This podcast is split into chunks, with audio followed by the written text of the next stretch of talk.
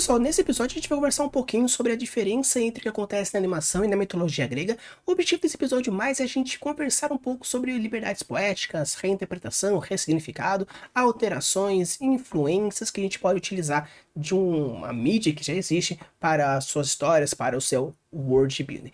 Como eu fiz no episódio do Arcane, eu vou assistindo e no momento que eu achar interessante, eu pauso o episódio e eu gravo mostrando para vocês essa interação da maneira que a gente pode fazer essas relações do que é verdadeiro, do que é falso, do que é interpretativo e do que pode ser um tanto diferente, beleza? Então, bora lá assistir esse episódio, essa animação maravilhosa de Hércules. Nós somos as musas, deusas das artes e proclamadoras de. É bem interessante porque já começa falando sobre essa questão das musas, né? E as musas, elas, às vezes, são consideradas como deidades menores, né? Divindades menores, mas em grande parte elas são espíritos da natureza, são ninfas. Apesar de sim ter uma relação direta com deuses olimpianos, elas são menores. Então a gente pode até considerar que realmente sejam deusas menores e tudo mais, mas elas não são proclamadoras de heróis. As musas, muitas vezes, elas são associadas à inspiração. São artistas que se inspiram, músicas que se inspiram, tanto que o termo musa inspiradora vem desse perfil, dessa, dessa premissa. Então, muitos heróis, muitos artistas fizeram muitas coisas maravilhosas porque foram inspiradas por musas. Então, porque assim existe, por exemplo, o deus Apolo, que está diretamente associado à música e outras artes, mas a gente pode sim considerar que existe essa relação direta, minimamente interpretativa. Há muitos milênios. Favor de norte a sul. No início o mundo era um horror. Com os titãs gigantes espalhando o terror lugar do mal. Não dava pé, ficou infernal. Com terremotos e vulcões reinavam caos total. Putz, garota! E logo veio o seu, seus raios atirou um ar e os maus encarcerou. Coisa legal é que nesse trechinho super rápido, eles estão falando da titanomaquia. Titanomaquia é a guerra entre os titãs e os deuses, a primeira grande guerra gigantesca, tanto que alguns deuses famosos, como Zeus, Poseidon, Hades e Atena e diversos outros deuses participaram aí da titanomaquia. E é interessante pelo fato de que a luta direta entre os deuses e os titãs estão diretamente, tanto que Cronos, Urano, própria Gaia são os titãs associados também muitas vezes à questão de grandes cataclismas como vulcões, terremotos, furacões, tempestades, geadas. Aparece também um ciclope aqui na animação, só que os ciclopes muitas vezes estão associados a outras criaturas, outros deuses, não entra muito na questão de titãs, apesar de seus tamanhos colossais. Mas eu acho bem interessante porque poderiam focar uma animação inteira falando sobre Titãmão aqui, mas existe essa relação direta mais enxuta dentro da história. Eu não vou entrar muito na análise da plot, nem da fotografia, nem tudo mais, apesar de ser algo maravilhoso que eu poderia fazer isso, mas eu vou focar mais nessa questão. Mas é bem interessante que você já percebe na construção do conflito e já existe uma certa relação, já existe um foreshadowing, então é algo bem interessante. Se você é, não assistiu uma animação de 1997, desculpa, mas realmente vai ter spoilers.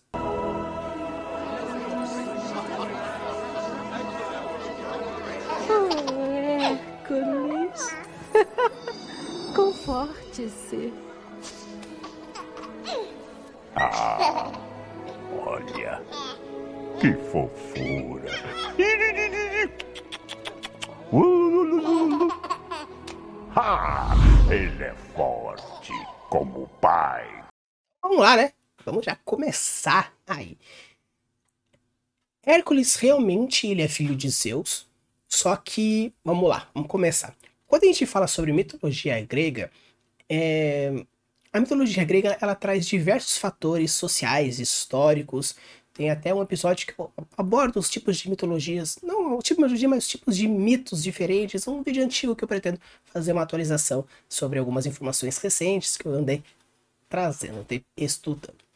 E a mitologia grega romana, ela trabalha muito a questão do dessa relação direta que existe entre sociedade, ser humano, comportamentos, mortalidade. Existem diversos fatores que são abordados aí.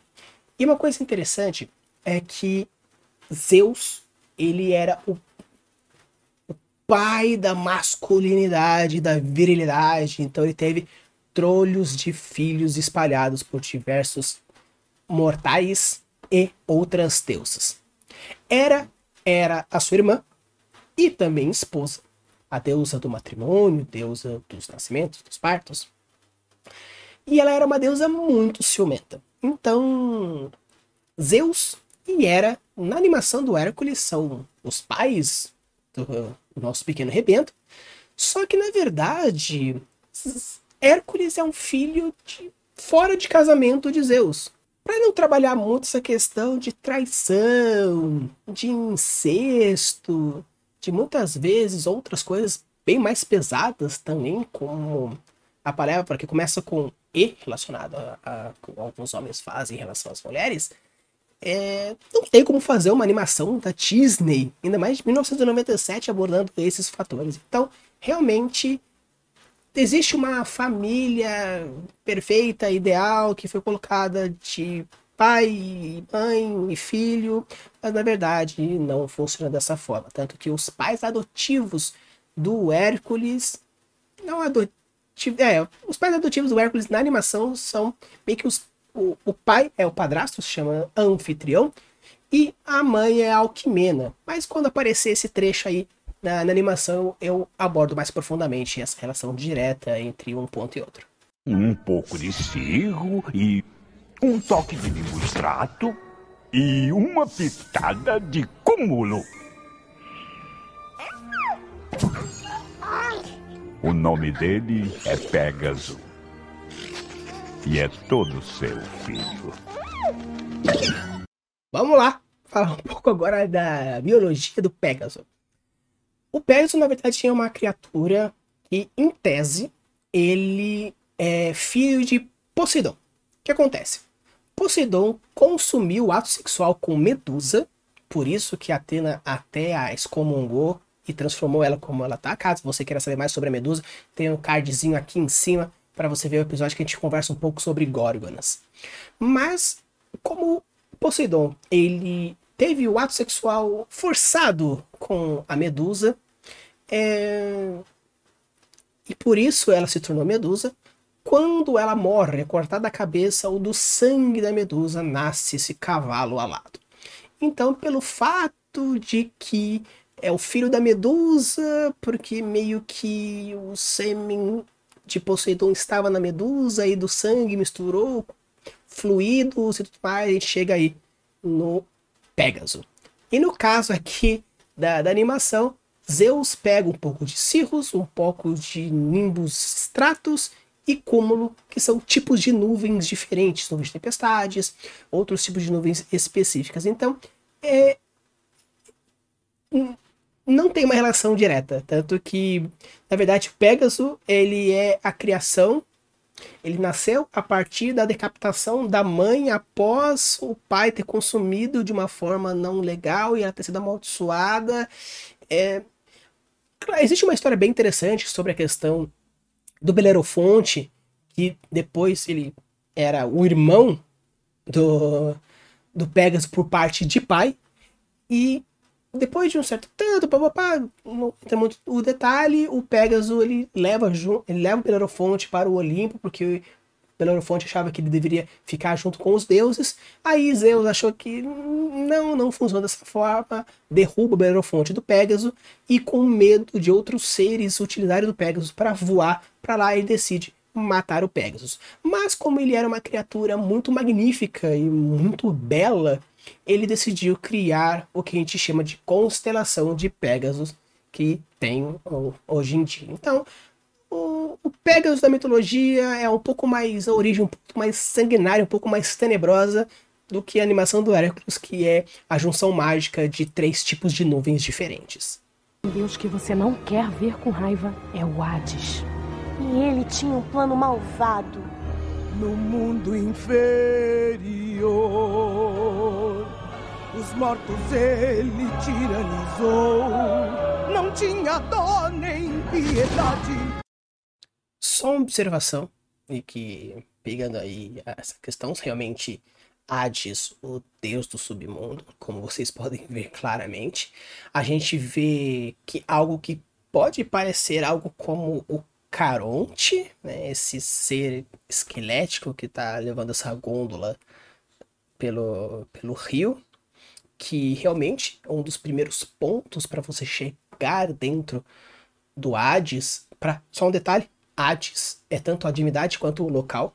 Então, para você chegar no Hades, você precisa passar pela primeira etapa, que é o rio, onde você precisa pagar duas moedas de ouro para o barqueiro, onde que naquela época, na hora que você era sepultado, era colocado uma moeda de ouro ou prata nos olhos dos mortos, porque eles usariam dessa moeda para pagar o barqueiro, que caso eles tentassem nadar, não conseguiriam pelas correntes muito fortes e outros espíritos que estão lá presos no rio puxariam, como é mostrado também esse essa questão. Mas é, vamos dizer assim que é uma liberdade poética, mas sim, é algo interessante que faz uma referência direta e até que muito legal. Querida, segure firme o fio da vida dessa mortal.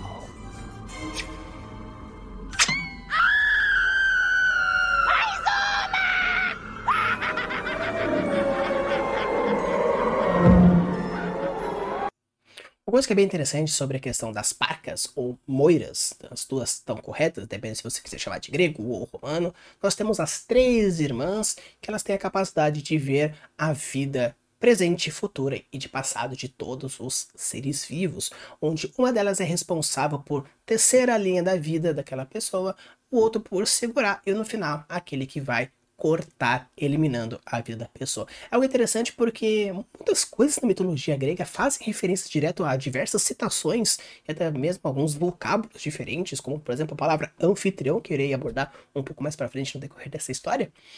E, e é bem interessante porque a, as moiras aqui no desenho elas podem ver passado, presente e futuro como se fosse alguma profecia, mas normalmente estão mais associados ao passado, presente e futuro daquelas pessoas, porque elas estão relacionando direto à vida daquela. E são criaturas que estão diretamente ligados ao mundo de Hades. Então eu acho bem interessante porque você consegue criar. E para aqueles que querem fazer um sistema mágico profético, é bem interessante o que é feito aqui na hora que ela faz a profecia para o Hades, que falam que daqui a 18 anos os planetas vão se alinhar e os titãs vão ser vão ser libertos, e com isso o Zeus vai cair. Mas se o Hércules lutar, o Hades não consegue conquistar o plano dele. Então, é, elas estão realmente falando o que vai acontecer, mas elas colocam como citações: olha, se fizer isso, acontece isso, se fizer isso, acontece isso, se fizer isso, acontece isso.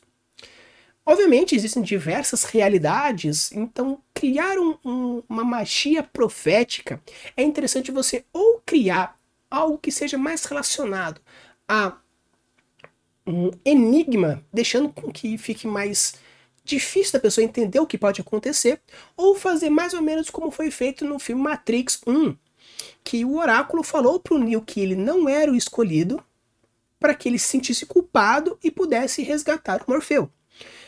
Mas na verdade ele era o escolhido, mas ele só aceitaria ser o escolhido se falassem para ele que ele não é, senão ele ia despertar e tudo mais e lá, lá. Então, a minha dica que eu trago para vocês é: ou quando você for criar o seu sistema profético, ou você cria de uma forma que seja com charadas, para que tanto os protagonistas, os personagens, quanto os leitores não entendam diretamente o que o futuro está dizendo, ou você coloca trechos do futuros condicionais, fazendo com que caso tal coisa aconteça, vai seguindo ali, nossa, aconteceu, e aconteceu, e aconteceu, será que tal coisa vai acontecer no final? Não, não necessariamente, ou sim, necessariamente, dependendo do tipo de profecia que você quer trazer. Beleza? Então fica essa dica a partir dessa essa animaçãozinha. Então, sim, existe uma relação direta da mitologia com o que é trazido aqui na Disney, porém foi feita uma leve mudança no sistema mágico delas para que a, a plot faça sentido e crie o conflito trazido aqui nessa animação. Alckman, olha só. Ah, ah pobrezinho. Não. Tem alguém aqui? Agora? Agora! Ele deve ter sido abandonado.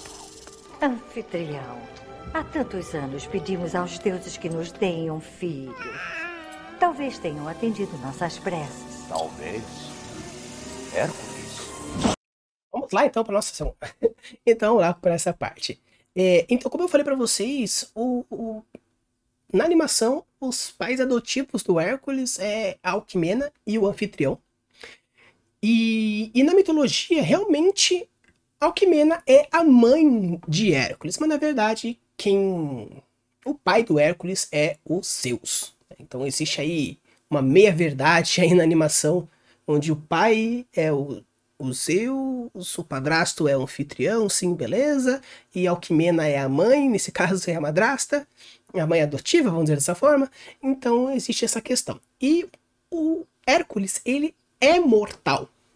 Quando você é um semideus, né, mistura entre um deus e uma mortal, você é um mortal. Porém, existe algum atributo divino, que no caso do Hércules, esse atributo divino, ele é a, a força. Então, para explicar essa mortalidade na animação, foi feita essa poção que transformou o deus divino em essa, esse mortal, que na verdade ele já é mortal na mitologia como um todo. E realmente, durante depois que a Hera descobre que Alquimena teve o filho com Zeus, manda cobras para matar o Hércules ainda criança, mas por essa força descomunal ele conseguiu vencer das cobras facilmente.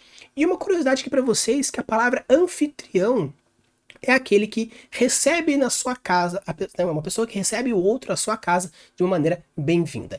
A história de Hércules, nesse, nesse, nesse nascimento, o Alquimena, ela era a esposa de Anfitrião. O Anfitrião foi para a guerra e durante muito tempo ficou, porque foi a guerra de Troia, então durante muito tempo ele ficou lá. Então Zeus aproveitou que Alquimena era uma moça muito bonita e foi lá, se transformou em, em anfitrião e com, consumiu o ato sexual com ela.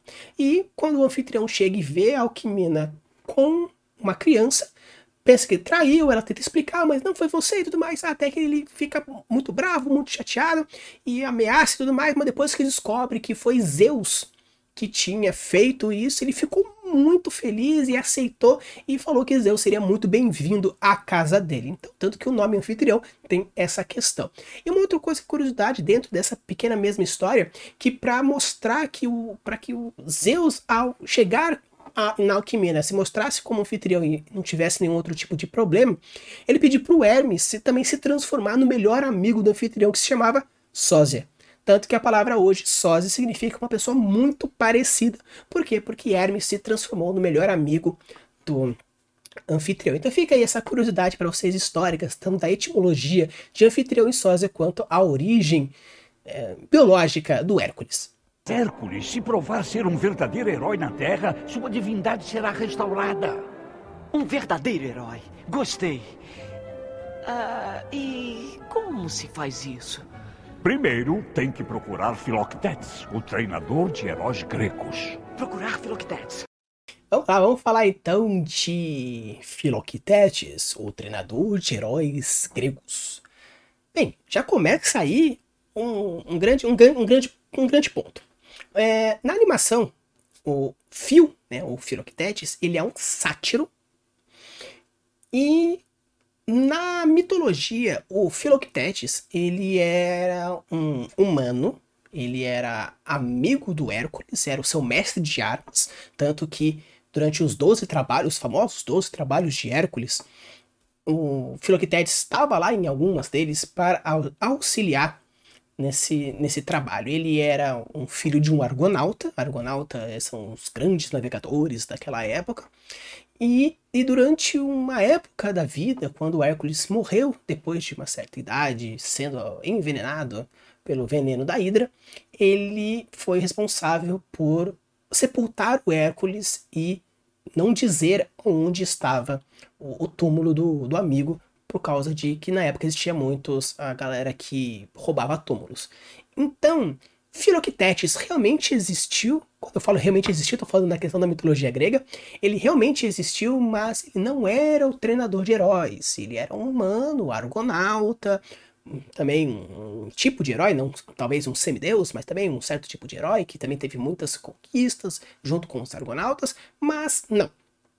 E por que eles escolheram um sátiro? Porque é muito mais fácil do que escolher realmente a raça do verdadeiro treinador de heróis. O Kiron. Kiron era um centauro que ele treinou muitos heróis. Entrou, treinou o Aquiles, ajudou o Hércules, o Teseu e vários outros também. Ele era um centauro que tinha um, um QI um tanto acima do normal dentro do, do dos centauros, porque os centauros juntamente com os sátiros, eles eram muitos animalescos, muito sexualizados, apesar de ter a metade humana, tinha a metade animal que muitas vezes dominava o corpo como um todo. Então, o Kiron, ele era um centauro. Agora imagina só uma animação onde um Pégaso e um humano juntamente com um centauro para lá e para cá, então um sátiro seria muito mais fácil. O transporte, seria um, um, quesito, mas realmente o Kiron, ele era um centauro que ele era responsável realmente pelo treinar os heróis dentro da mitologia, alguns heróis dentro da mitologia. Então, foge muito entre um e outro, porém fica aí a curiosidade para vocês, tanto que o Kiron, ele é o, a criatura que dá origem ao signo de Sagitário. O que foi, cabritinho? Tá preso? Oh!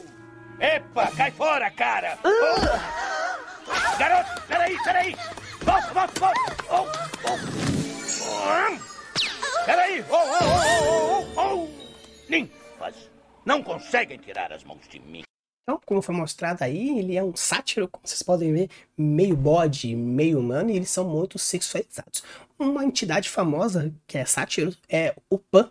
O Pan, ele era uma, um deus menor também relacionado à natureza e tudo mais, então é, é interessante porque uma curiosidade para vocês também é que o que a gente chama hoje vagularmente de o diabo, que ele é meio bode, meio humano, chifre, tridente. Então, durante uma época de estar transformando os gregos em cristãos para a igreja cristã que estava surgindo naquele momento, transformar os deuses em algo errado, em algo pagão não correto, eles pegaram essa divindade Pan e colocaram como o diabo, tanto que o tridente é relacionado ao deus Poseidon e vários outros pontos, o pentagrama, da questão da Wicca e blá blá blá. Então tem diversos fatores que pode, eu posso um dia trazer para vocês, desmembrando o diabo e as suas relações. Mas hum, essa, essa é a questão. Então é, mostra bastante, muito claro essa, esse fator da, desse animalesco, dessa sexualidade do, dos sátiros que tava lá, né, stalkeando as ninfas uh, flores, uh, da, da árvore e, e, mostrando essa questão da sexualidade. E é bem interessante porque, como a Disney é Disney, eles mostram de uma maneira tão sutil, tão pequenininha, que mostra esses detalhes que quem é mais velho pega e quem é criança passa batida. Então eu acho muito legal essa essas duas formas de abordar diversos públicos diferentes.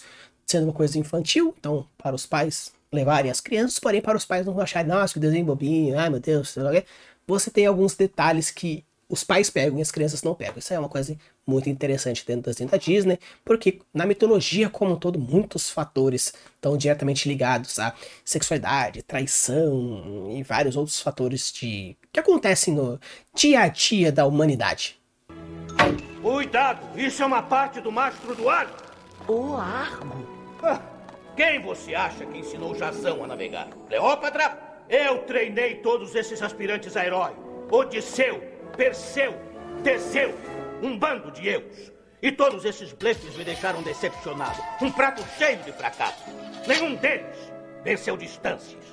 É um tanto injusto com esses heróis, porque cada um desses heróis eles venceram diversas criaturas diferentes, Minotauro, Quimera, a Medusa. Então, falar que eles foram um prato cheio de fracassos é realmente algo para contrastar tanto a Aquiles quanto a Hércules, que realmente foram os dois maiores heróis da mitologia, Aquiles por um lado, Hércules pelo outro, mas dizer que todos os outros, o Odisseu, Teseu, Perseu, eles realmente foram heróis grandes, fizeram grandes conquistas.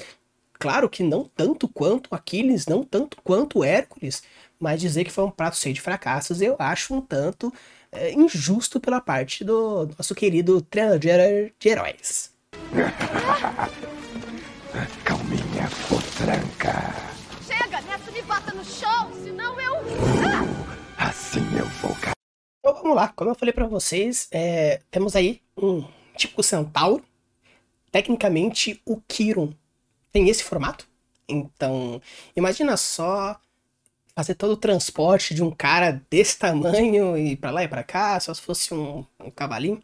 E é bem legal porque nesse trecho já mostra também essa, vamos dizer assim, selvageria dos centauros. Então imagina só um, um, um contraste entre um, ser inteligente, um ser amável, um ser justo comparado com aí um cara aí meio meio selvagenzão, esse centaurozão aí, esse cara do rio. E com a nossa amiguinha aí, que se for parar pra ver, com a mão fechada, ele consegue passar uma cintura inteira. Ou a mão dele é muito grande, ou a cintura dela é muito pequena. Mas a chance também de quebrar a coluna dela é gigantesca. Mas também só quis fazer uma, um ponto interessante aí, pelo fato de que nós temos o centauro, agora a representação certa de, de como seria o, o, nosso Kiro, o nosso treinador de heróis, diferentemente do Phil, que está aí como o, o verdadeiro herói, o verdadeiro treinador de heróis. Posso saber seu nome? Megara.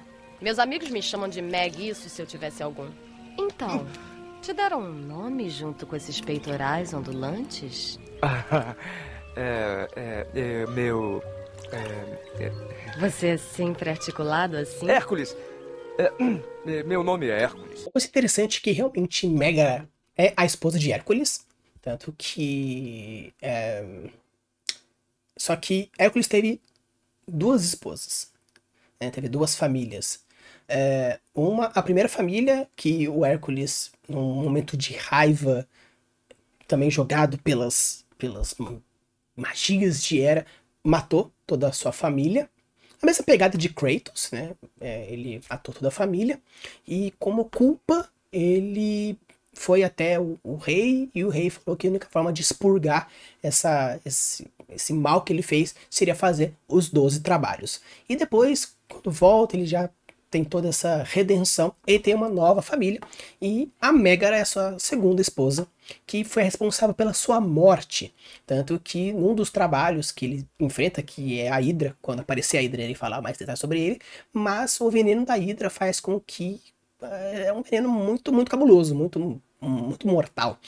E sem que a Megara soubesse, ela recebe um presente para ser entregue para o Hércules, um baú com tipo uma túnica, um manto, com que tinha banhado um pouco uh, o veneno da Hidra, e quando o Hércules usa, ele acaba sendo envenenado e morre.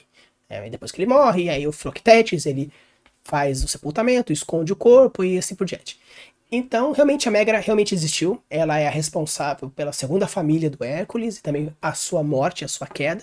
Né, que indiretamente se considera como uma possível vilãzinha aí, como o desenho vai desenvolvendo no começo até a redenção dela no final, mas pelo fato de existir, então existe essa relação direta. E no caso aqui, ela é apenas uma moça que está a trabalho do Hades, pra, porque ela vendeu a alma para salvar a vida do namorado e agora ela deve a alma ao Hades. E no caso, ela está tentando é, contratar criaturas para o plano infalível do Hades para conseguir vencer os Zeus e se tornar o Todo-Poderoso. Então existe uma relação direta entre a Megara da Disney e a Megara da, da mitologia. Sim, as duas ficam com o Hércules no final, só que no caso o, ela é responsável pela morte do Hércules e aqui, nesse caso, vamos dizer assim, que ela é responsável por, pelo um segundo possível final do desenho.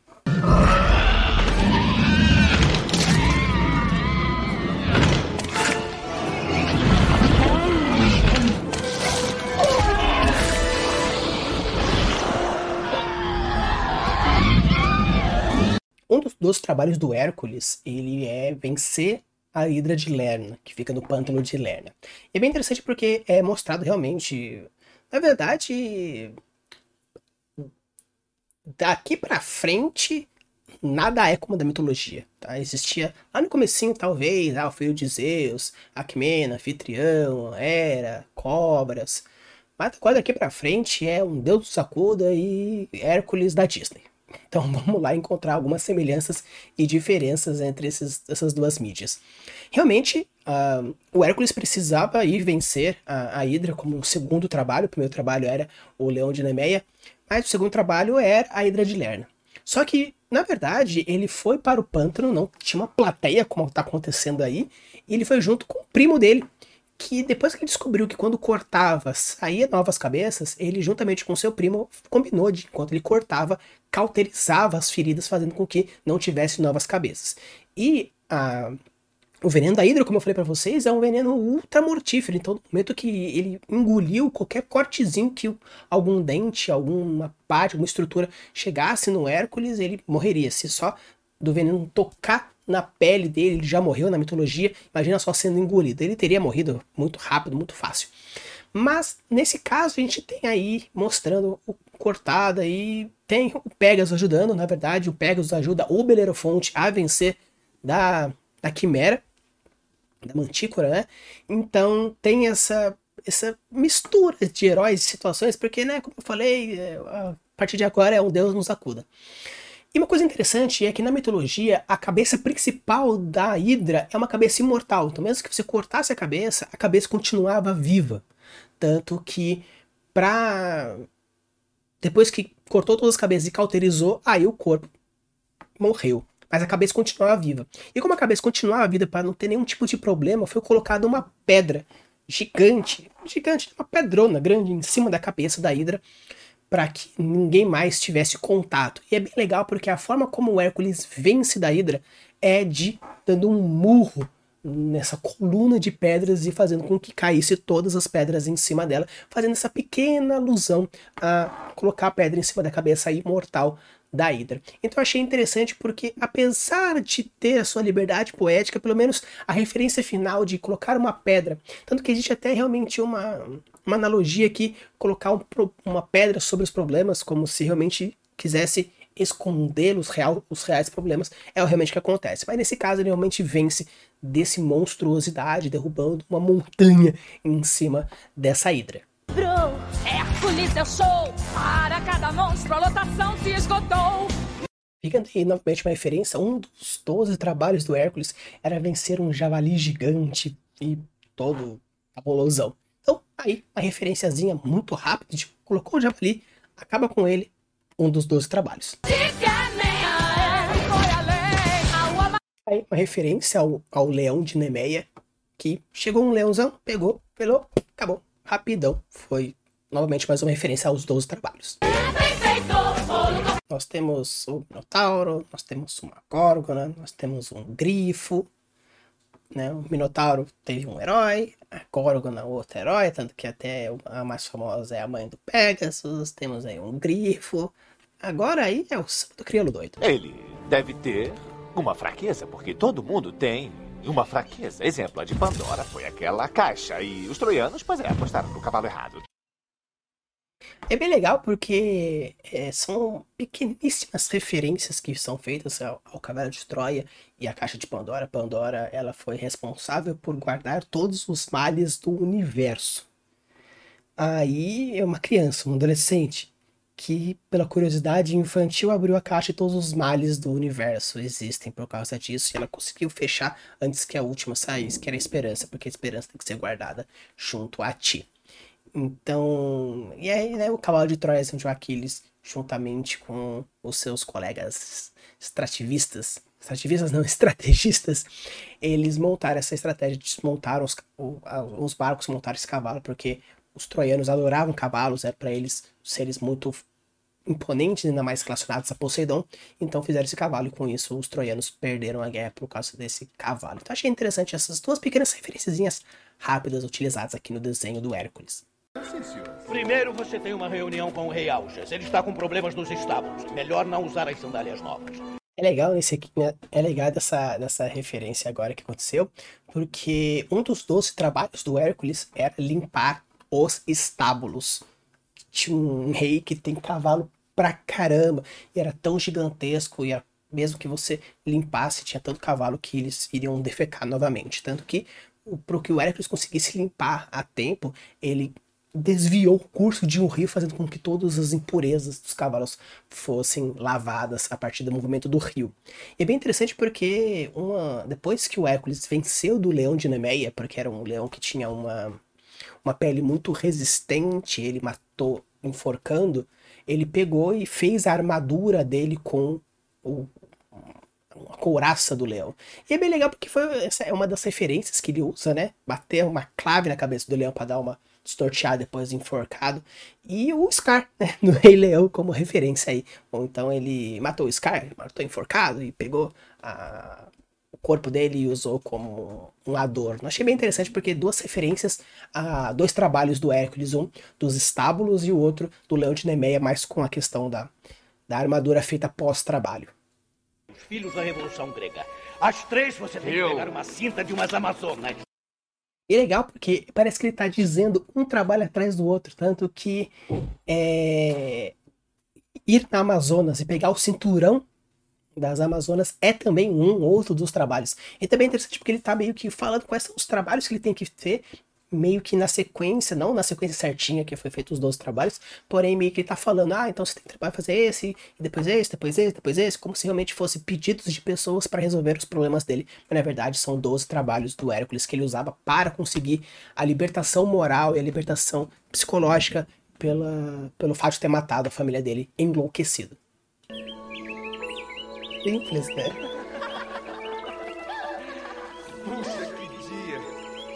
Primeiro aquele restaurante à margem da Bahia. Depois aquela peça. Aquele tal de Édipo era... E eu pensei que eu tinha problemas. referência à história do Édipo, né, novamente, que... Nossa, o Édipo também tem uma história bem interessante, que o cara, o pai do Édipo, ia, né, uma profecia de que o filho dele é, iria ficar com a esposa dele e ia matar ele. Aí depois tem toda uma reviravolta, ele fica com a mãe, mata o pai, acontece uma merda, ele morre. É uma merda atrás de merda. Então é, é bem interessante, tanto que existe até um, um fator da psicologia que fala sobre ah, síndrome de Édipo, que é quando você sente atração por alguém, tipo seu pai ou sua mãe. Então é, é interessante, fica aí também novamente a referência. São diversas pequenas referências que tem, porque realmente, como eu falei, a partir de agora todas as outras relações da mitologia foram para casa do chapéu. Obrigado. Opa! Ficou melhor assim. Juro. É Vênus de Milo, mais uma referenciazinha. É, é bem, bem legal, porque nesse ponto, quando a gente fala sobre um world building expandível, é, é isso. São pequenos detalhes que você vai colocando na descrição, pequenos detalhes que você vai colocando numa pontuação aqui e ali, fazendo alguma certa referência. Então, simplesmente se você quer fazer um mundo baseado, por exemplo, na mitologia grega, e dentro das suas descrições, e colocando uma referência de uma estátua aqui, um famoso aqui, uma lenda ali, uma lenda lá, faz toda a diferença. E é isso que ele tá trazendo, como eu falei pra vocês, porque a mitologia já foi pra casa do caramba. De tornozelos fracos que conheci.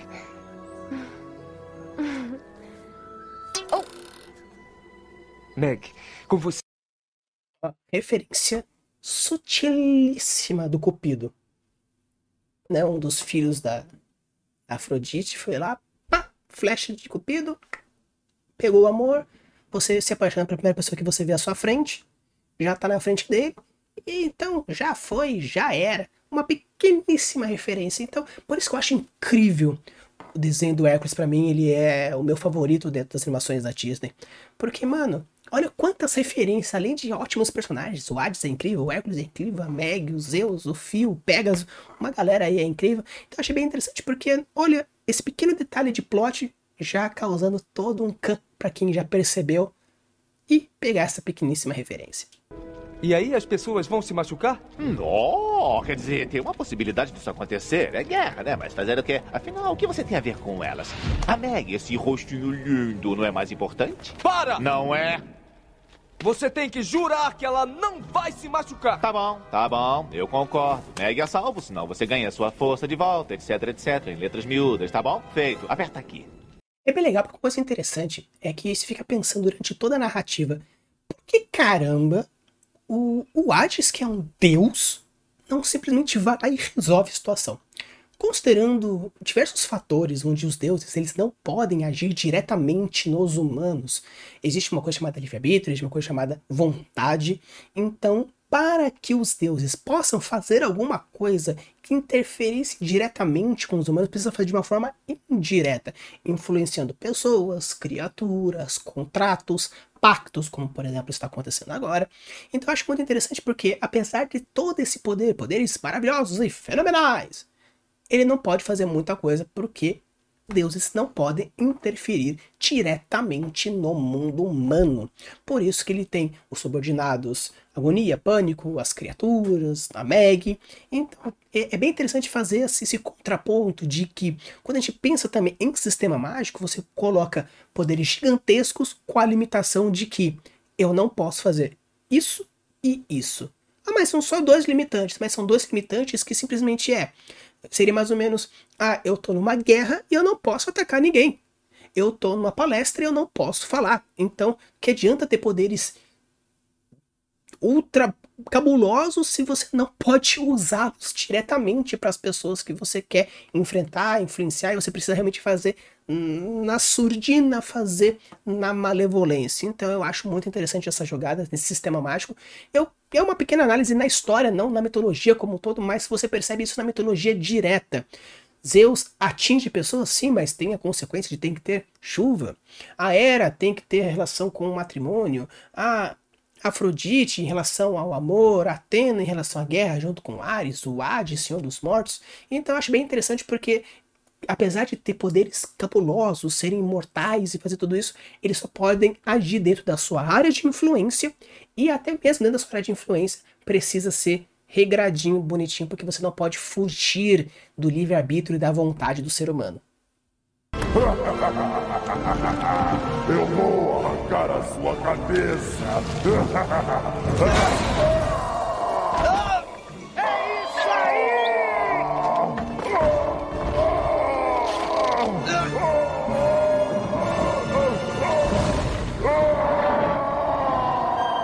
É interessante porque na história mais famosa dos Cíclopes mais famosos, que foi na Odisseia, onde Ulisses, na volta da Guerra de Troia, ele parou na ilha do Cíclope e cegou um deles. E o legal do Ulisses é que ele é muito inteligente, mas eu achei legal porque tem essa referência direta de, de ter atacado o olho dele, mas é óbvio que seria esse ataque. Mas eu acho bem interessante porque os ciclopes são criaturas bestiais, gigantescas, muito cabulosas, fortes, assassinas. Então eu acho que seria um ótimo exemplo para ser um possível titã, apesar de não ser considerado um titã na mitologia grega, e sim, ou uma criatura bestial, seja feito filhos do, do Tifão ou algumas outras bestialidades originadas dos deuses, mas achei interessante essa referência direta, ou até mesmo indireta, não sei até que ponto a Disney realmente quis fazer, mas achei um pouco, um tanto interessante. Estávamos tão perto! Tão perto! E tropeçamos na linha de chegada. Por quê? Porque a idiota da Meg tinha que bancar a altruísta.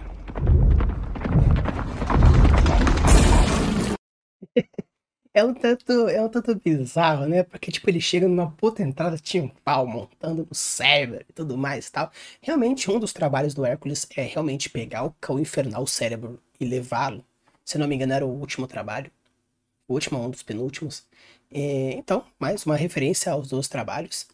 E, e é interessante o, o fato de que é, Hércules não foi até o inferno para resgatar a, a, alma da esposa na mitologia. Ele foi lá para pegar o cérebro, colocar no coleiro e levar. Ele mostrando que tinha conseguido capturar o cérebro. Mas uma coisa interessante é que tem vários heróis que vão para lá. O mais famoso é o Orfeu, que vai até o mundo dos mortos para resgatar a sua esposa que morreu. Então existe uma pequena mescla de heróis. Da mesma forma que durante o no começo do episódio que ele enfrenta diversas criaturas que outras, outros heróis deveriam ter vencido. Então é meio que uma mistura de, de ideias e premissas nesse ponto. Trans referência direta ao Orfeu de ter ido para o inferno para resgatar a sua esposa em troca de alguma coisa. E no final ele conseguiu convencer Hades tocando a harpa dele, que era uma harpa maravilhosa e emocionou até o Senhor do Inferno. Mas a condição era de que ele não olhasse para trás. E no final acabou dele olhar porque ele foi enganado e a, a alma da esposa voltou pro inferno. Então, essa é uma referência direta tanto ao trabalho do Hércules, que ele vai lá no mundo dos mortos para domar o cérebro e levar, e nesse caso também é referência ao Orfeu, que ele vai até o inferno para resgatar a alma da sua amada Berenice. Terminar, obviamente, com um belo retrato aí com a constelação de Hércules, que realmente existe. E a constelação ela tem mais ou menos uma, um posicionamento que seria numa, na cena épica dele lutando contra o leão de Nemeia, nesse caso da Disney detado um detalhezinho a mais para fechar com chave de ouro. Mas é isso aí, pessoal. Esse é o desenho do Hércules. Eu trouxe algumas pequenas coisas, foi rapidinho, com algumas referências, porque apesar de ser um desenho baseado na mitologia dele, tem muitos fatores que são diferentes, são muitas coisas que fogem da normalidade dentro da mitologia, porém é algo interessante para a gente ir discutindo sobre a relação direta entre uma referência ou outra dentro da própria mitologia. Então, pessoal, esse episódio que eu quis trazer para vocês tinha o maior objetivo da gente entender algumas relações diretas entre o que a Disney fez com o que acontece na mitologia. O mais interessante é que quando a gente vai construir um world muito fantástico, é interessante a gente pensar em referências, em construções, em aditivos, deletivos, se ele é imutável, se ele é divergente. Então entender esses elementos é de suma importância para que você consiga colocar, como por exemplo, se por acaso o seu world building é baseado na cultura greco-romana, entender, por exemplo, de uma sociedade, de uma cultura, criar elementos, criar foreshadows em diversos pontos, como foi colocado em diversos momentos da história, alguns elementozinhos aqui, outros ali, tanto para criar, por exemplo, uma piada, um punch, uma anedota, uma referência, como, ah, eu não sei se eu estou entendendo, existe aqui umas cinzas no meu ouvido, um pedaço de enxofre, como se realmente acontece, né? Que falam que no inferno existe o enxofre que queima. Então também essa referência diretamente ao, ao, ao ouvido do Hades para criar uma certa piada ou algum outro ponto. Então é bem interessante porque você coloca diversos elementos. Você podia, como fiz em outros episódios que eu fiz análise, falar da plot, do personagem, das cores, da fotografia, mas o mais interessante aqui agora é entender essas relações diretas e criar esses elementos dentro do seu world building, beleza? Então pessoal, espero que vocês tenham gostado. Se chegaram até aqui, deixe o seu like, se inscreve no canal porque nós temos vídeos praticamente todos os dias, só às vezes sábado e domingo que a gente deixa aí para dar aquela descansada e lives todas as quartas-feiras. Então, pessoal, é isso aí. Fique aí com agora uma mensagem dos Zeus. Um verdadeiro herói não se mede pela força física, mas pela força de seu coração. Use e abuse das suas criações e deixe seus pontos cada vez mais incríveis. Valeu!